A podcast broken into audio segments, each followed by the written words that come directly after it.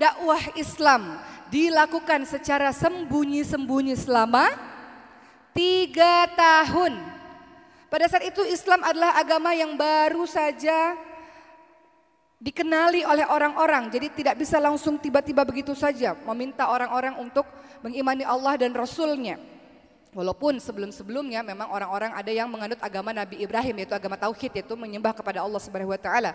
Tapi mayoritas orang-orang di sana menyembah berhala-berhala. Siapakah wanita yang pertama kali beriman kepada Rasulullah sallallahu alaihi wasallam ibu-ibu sekalian? Siti Khadijah. Siapakah laki-laki yang pertama kali beriman dari kalangan laki-laki dewasa? Abu Bakar As-Siddiq radhiyallahu anhu. Siapakah anak laki-laki yang pertama kali beriman kepada Allah Subhanahu wa taala? Ali bin Abi Thalib radhiyallahu anhu. Itu beberapa orang-orang yang termasuk dengan golongan orang-orang yang pertama masuk Islam. Setelah tiga tahun dakwah secara sembunyi-sembunyi teman-teman sekalian, mulailah Rasulullah dakwah secara terang-terangan. Di sinilah mulai berbagai macam penyiksaan yang dialami oleh orang-orang Islam. Ingat Bilal bin Rabbah? Siapa Bilal bin Rabbah? Bilal bin Rabbah seorang budak berkulit hitam.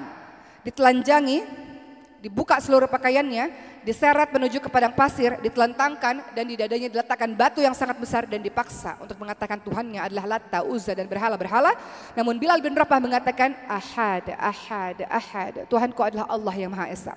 Begitu pula yang lainnya, budak bernama Sumayyah yang dikatakan sebagai syuhada pertama. Sumayyah ketika dipaksa mengatakan Tuhannya adalah berhala, apa yang dilakukan Sumayyah? Tetap mengakui la ilaha illallah, Tuhanku adalah Allah, gak ada Tuhan selain Allah. Kemudian ia ditusuk dari kemaluannya menembus ke lehernya. Hanya beriman kepada Allah subhanahu wa ta'ala. Kemudian akhirnya harus mendapatkan hal yang demikian. Perjuangan sangat berat teman-teman sekalian. Sampai pada saat itu di tahun tujuh kenabian orang-orang Islam khususnya Bani Hashim dari keluarga Nabi Muhammad SAW diboykot, diisolir, diasingkan, nggak boleh ada di kota Mekah. Selama tiga tahun orang-orang Islam pada saat itu hidup sangat menderita, mereka kelaparan sehingga mereka memakan dedaunan-dedaunan saja. Sampai akhirnya Siti Khadijah jatuh sakit dan meninggal dunia. Apa yang Rasul rasakan ketika Siti Khadijah meninggal dunia? Apa yang ibu, bapak, teman-teman rasakan ketika orang yang kita cintai, yang selama ini selalu berada di samping kita, mendukung kita, menenangkan hati kita, tempat kita berkeluh kesah, meninggal dunia. Apa yang dirasakan? Maka dalam sejarah Islam ini disebut sebagai tahun kesedihan Rasulullah Shallallahu Alaihi Wasallam. Tidak hanya istrinya yang wafat dalam waktu berdekatan pamannya Abu Talib yang sudah mengasuh Rasul dari usia 8 tahun, yang sudah dianggap seperti ayahnya, yang membela perjuangan dakwah Rasulullah Shallallahu Alaihi Wasallam juga wafat. Kedua orang tersebut wafat dalam waktu yang berdekatan, maka dikatakan sebagai tahun kesedihan yang dialami oleh Rasulullah Shallallahu Alaihi Wasallam. Teman-teman sekalian, setelah itu Rasul pun melanjutkan dakwah ke negeri Taif. Lagi-lagi di negeri Taif bertambah kesedihan Rasul karena dakwah Rasul tak diterima. Dilempari dengan batu, dikatai orang gila, pendusta, penyihir dan sebagainya sehingga harus bersimbah darah Rasulullah SAW. Dan bagaimana cara Allah menghibur hati Rasulullah pada saat mengalami tahun kesedihan teman-teman sekalian?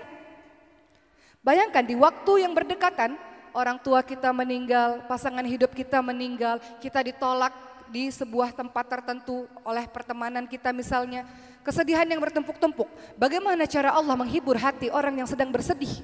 Seperti Rasulullah SAW dengan peristiwa Isra Mi'raj, yakni Isra adalah Mekah ke Palestina, Mi'raj adalah Palestina menuju ke Sidratul Muntaha untuk mendapatkan perintah berupa sholat. Jadi ternyata kalau kita sedih, kalau kita kehilangan, kalau kita terluka, kita hampa, sepi, ternyata rahasianya adalah sholat. Apa kata Allah? Ya ayuhalladzina amanu sta'inu bisobri wassalah. Wahai orang-orang beriman minta pertolongan kepada Allah dengan sabar dan dengan sholat. Sholat penghibur hati bagi orang-orang yang sedang bersedih, orang-orang yang sedang kehilangan. Lalu Rasulullah Shallallahu Alaihi Wasallam tiga tahun berikutnya, 13 tahun kenabian. Akhirnya berhijrah ke Yathrib Madinah. Menikah dengan Saudah, menikah dengan Aisyah radhiyallahu anha dan kemudian disusul dengan istri-istri yang lainnya.